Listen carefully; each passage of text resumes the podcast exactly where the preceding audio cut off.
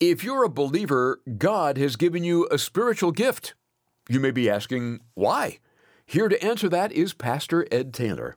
Everything hinges on a church that's using their spiritual gifts, supernatural spiritual gifts. And God has given to you and me one, at least one of these spiritual gifts. Every one of you, as a believer, has been given a spiritual gift. Again, some of you have been given more than one spiritual gift, and the gift has been given to you so that you might use it. This is amazing grace.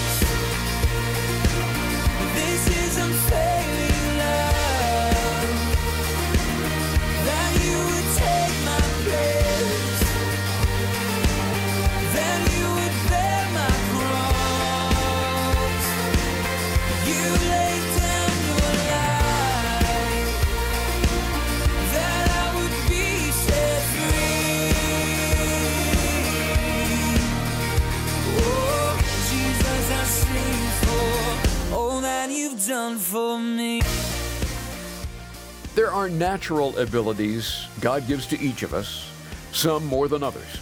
But there are supernatural abilities that God gives to His children as well. What a potential exists, but sadly, often not realized. Well, we hope to change that today on Abounding Grace. We're making our way through the book of Romans with Pastor Ed Taylor. We've come to chapter 12 and the section on spiritual gifts. Here now to delve further into this exciting subject is Pastor Ed. Well, let's pick up in verse 3 by way of review in Romans chapter 12. It says, For I say through the grace given to me to everyone who is among you, not to think of himself more highly than he ought to think, but to think soberly, as God has dealt to each one a measure of faith. For as we have many members in one body, but all the members do not have the same function, so we, being many, are one body in Christ and individually members of one another. And we've covered that in previous studies in depth, looking how wonderful it is to be a body and yet be very individual. We're not independent of one another, but rather we're interdependent. You're needed here and you're necessary in the body of Christ. Every single one of you has a place in the body of Jesus Christ. In this fellowship family, you belong. Then he says in verse 6 having then gifts differing according to the grace that is given to us, let us use them. If prophecy, let us prophesy in proportion to our faith. Or ministry, let us use it in our ministering. He who teaches, in teaching. He who exhorts, in exhortation. He who gives, with liberality. He who leads, with diligence. He who shows mercy, with cheerfulness. And so each of the gifts are laid out for us, and he says, listen, having then gifts. The truth is, is that every believer here within the sound of my voice, within this room in front of me, whoever can hear me right now, if you're a Christian, God has given you at least one spiritual gift, but many of you more. At least one gift has been given to each of us by God through His Spirit as believers. I mean, here you are right now in a room filled with wonderfully gifted people in Jesus Christ, right now among us.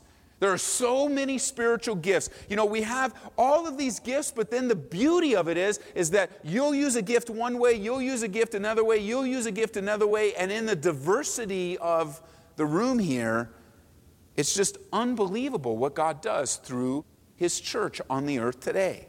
It's amazing to think of all the diverse spiritual gifts that are among us today. And yet, even in the diversity, every one of you is unique and individual.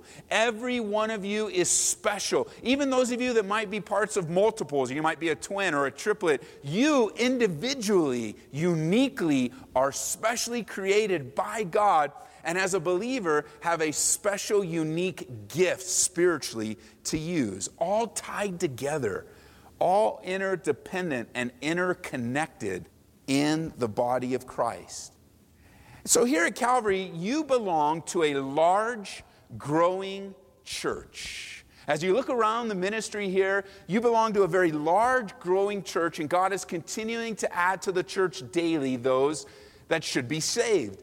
Now, you may hear stories interspersed between the messages of all sorts of stories from the old days. You might hear me mention the Baptist church that we used to meet on down on Winston, right there off of Hampton and Winston, right down the street down here.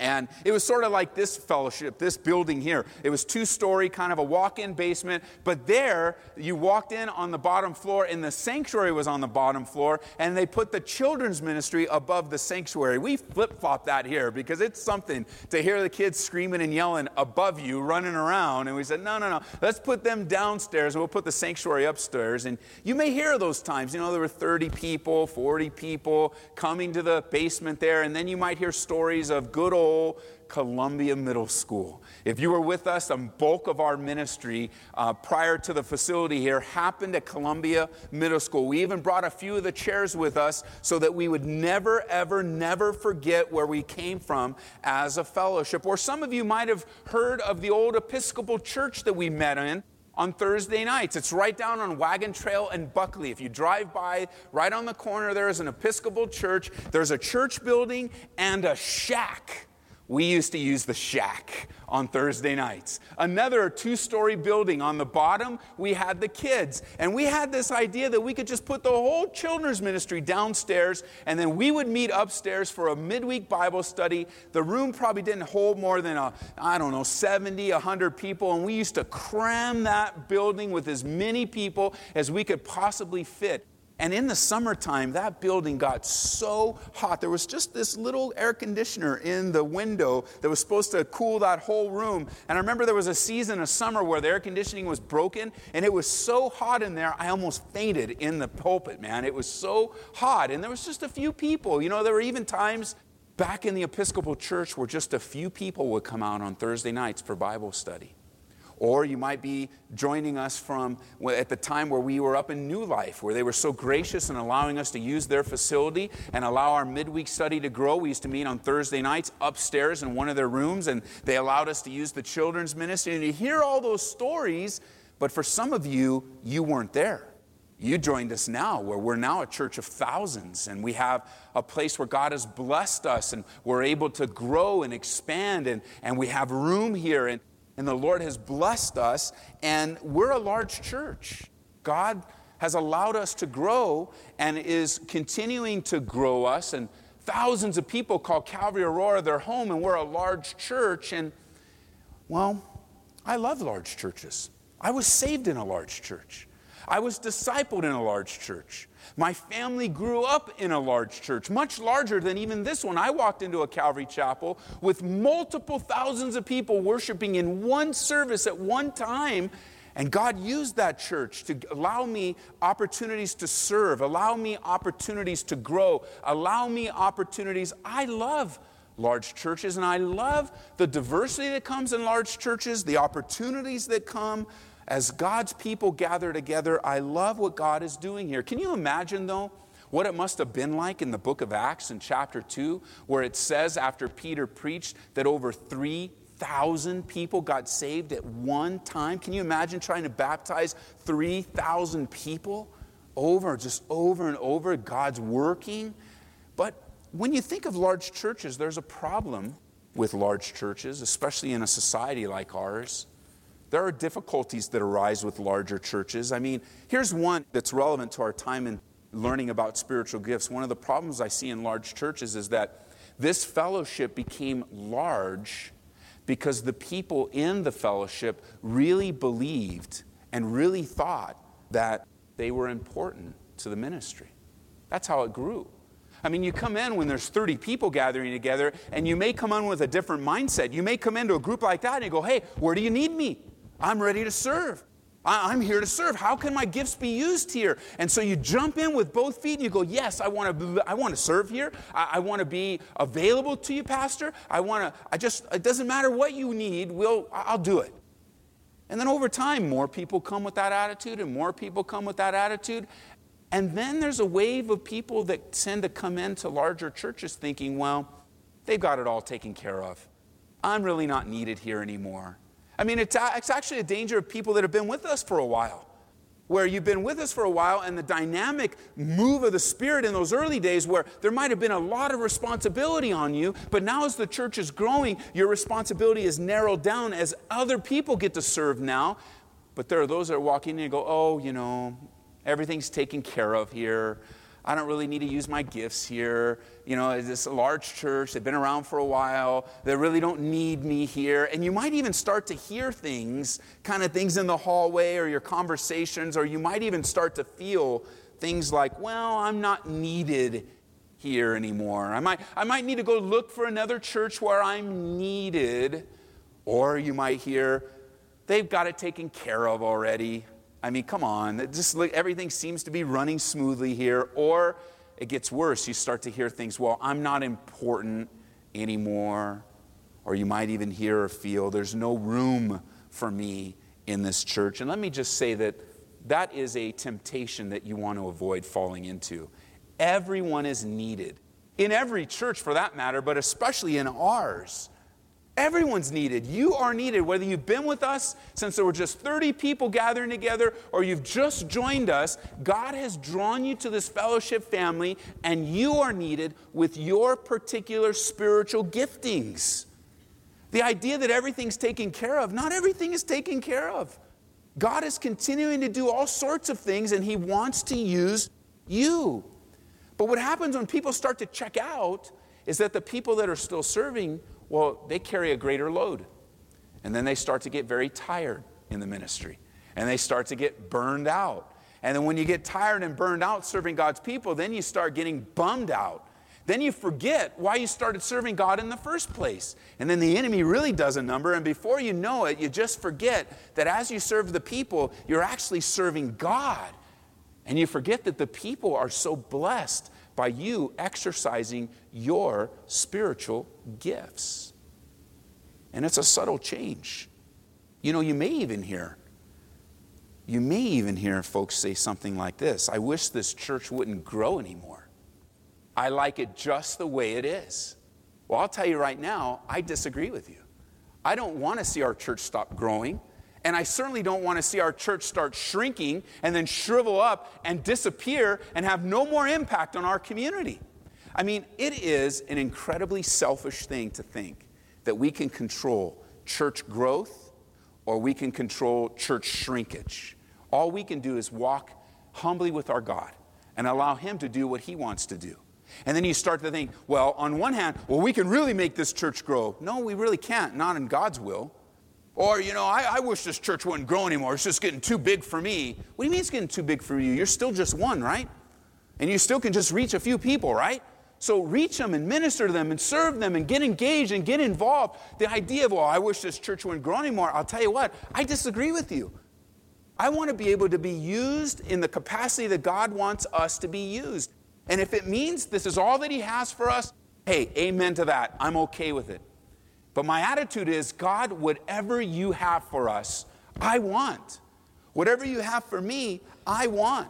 I don't want to see the church shrink. I don't want to see it shrivel up. I don't want to see one day driving through Aurora and this building is occupied by doctors and lawyers. It's a business center. And you look by and you're driving by and, and you might even hear a conversation in a car. And You go, hey, what, wasn't that a church one day? You know, wasn't that, weren't there people going to there in that building? Wasn't it a church one day? You know, didn't they have an impact on the city? And then they, well, yeah, they're, they're not here anymore, you know. It just shriveled up and went away. The church is just an office building now. And, and it had its day, but it doesn't have its day anymore. And, and that would be sad, wouldn't it? I mean, uh, if, if we did end up moving from this facility and it did end up as an office building, great. I would like to put a sign on the corner that says, hey, we have moved. The people that gathered here at Calvary Chapel is down the street now, like we did when we left the school. But to have it just shrivel up and disappear, I think God has raised up a fellowship family here at Calvary for a reason. And so you have to start dealing with those issues in your heart. What I want, because that's really the issue what I want. What do I want? No, what does God want from us? I mean, we're here with a mandate and a purpose from God. Jesus himself plants churches. And I believe he planted this church. and arranged it in such a way where you, know, you and I are co laborers in the ministry with your gifts and my gifts. We get to serve together to reach a community. And we're always looking for more opportunities, more open doors to serve this precious community in the name of Jesus Christ. To be faithful in our Jerusalem, in our Judea, Samaria, and then to the uttermost parts of the earth, to be a faithful people, obeying God. And it hasn't changed. My heart hasn't changed from the day that we arrived in Colorado to this day. I guess if there is any change, my heart's just enlarged with the vision that my pastor dropped into my heart, that his pastor dropped into his heart, that the Holy Spirit moved among us. And our goal, and my heart is here, is to see you be the best fed, best loved, and best cared for sheep that you can possibly be under our care. That we just take good care of you, point you to Jesus Christ. That's not a vision that I created. It's something that God dropped into Pastor Chuck. And then Pastor Chuck Smith dropped it into my pastor, Jeff Johnson. And then he, gets, he dropped it into my heart. And now I have the privilege of dropping it into your heart that we would care for one another and love one another. Now, larger churches and smaller churches is not how God measures. God measures us by faithfulness. And so maybe you're a, a, smaller church, even listening in, you go, well, well, we're not a large church. No, you're large in the eyes of God. And you want to be faithful with the 50 people, with the 100 people, with the 300, whatever you might have in front of you, you want to be faithful. Maybe you're just a Sunday school teacher and lately there's only been two kids showing up. Be faithful. Those two kids are important.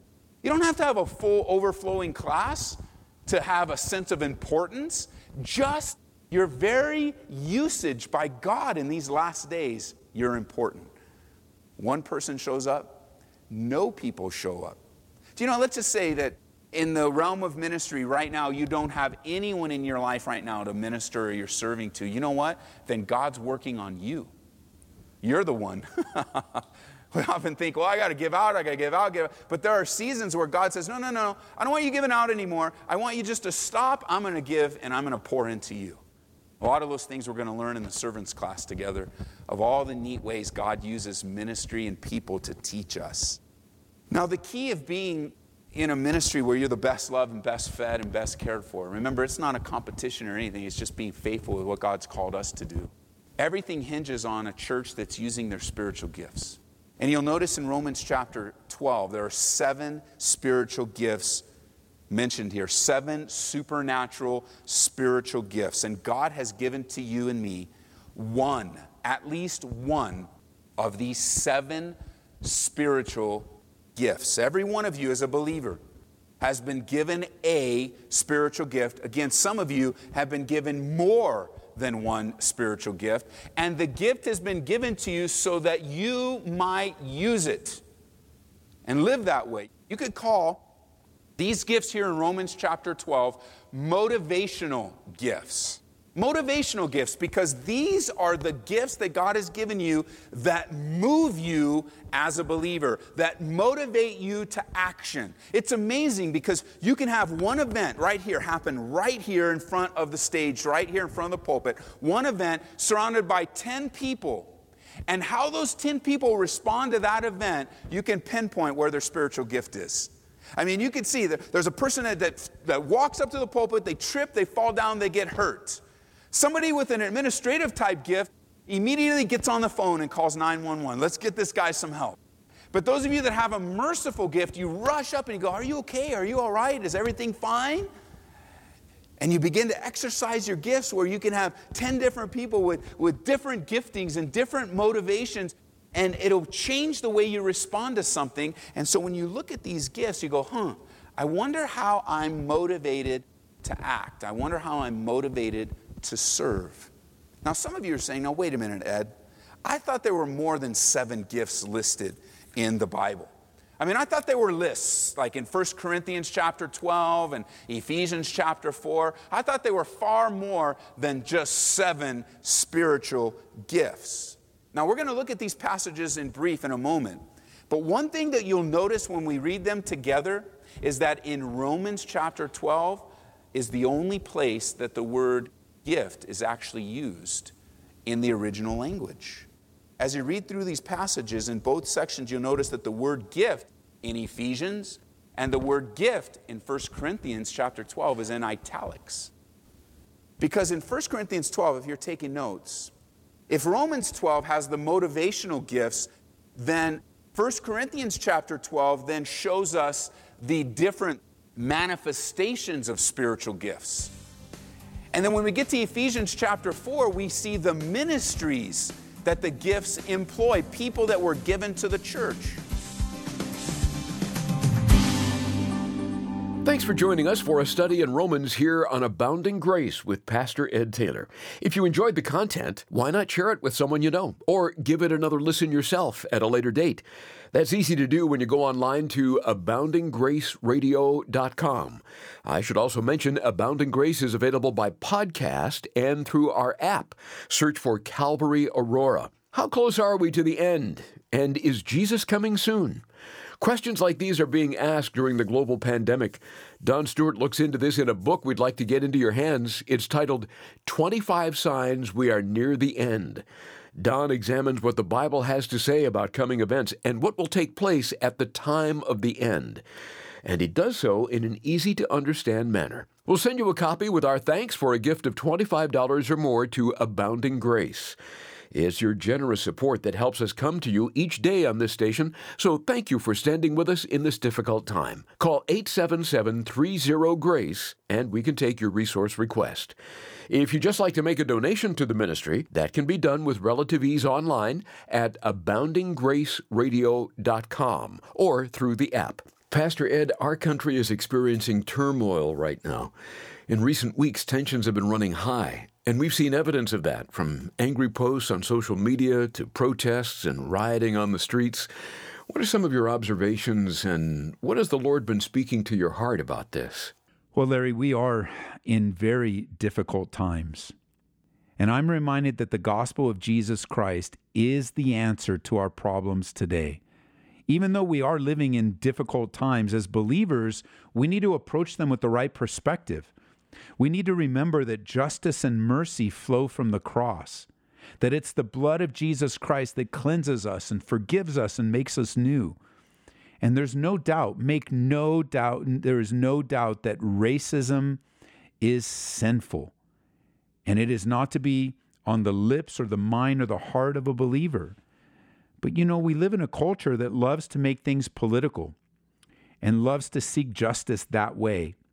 But this isn't a political issue, it's a moral issue, it's a sin issue. We live in a fallen world, one that's wandering around without God and without hope. And the church has a responsibility to remember that we're in this world, but we're not of it. And so we're able, aren't we, to look at things from a sober perspective and declare that any and declare that all injustice is not from Jesus Christ. It's the exact opposite of the character and nature of God. And I would say we need to be careful that we don't respond with our out of great emotion because this is a time of high level of emotions, but allow the word of God to lead our response and our lives that have been changed. You know, we may look at one part of culture and point the finger, and then we look at another part of the culture and point the finger. But my pastor used to teach us that when we point the finger, we always have three coming back at us. There's always three fingers pointing back at us. We need to remember that apart from Jesus Christ, where would we be? What did God save us out of? And we're the salt and the light of the earth. And there's an ever present devil that loves to divide.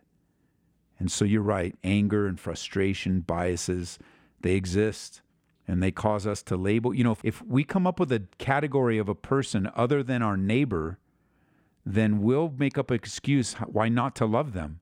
But Jesus said that we're to love our neighbors. And then he made it clear who's our neighbor? Everyone is our neighbor. And I picked up, we're going through this book uh, called The Third Option by Pastor Miles McPherson. Uh, and we're going through it as a t- team here at the church so that we might learn how we can better navigate the gospel in very turbulent times. We need to, this is a time not for arguing, this is a time for listening, empathetic listening, that we might, like Ezekiel, sit where they sit. There's a lot for us to learn about each other so that we can serve each other better with the gospel. And my heart is broken. It's, it's so uh, heart wrenching to see what's being posted and what's being said and what's being done and and uh, just category after category of people so divisive and my heart's heavy over it i don't have all the answers but i know that jesus christ does and i look to him daily that he might lead me and guide me in this turbulent time and i commend you to do the same Thank you for sharing that, Pastor Ed. We'll pick up where we left off in Romans next time on Abounding Grace with Pastor Ed Taylor. Be blessed. This is amazing grace.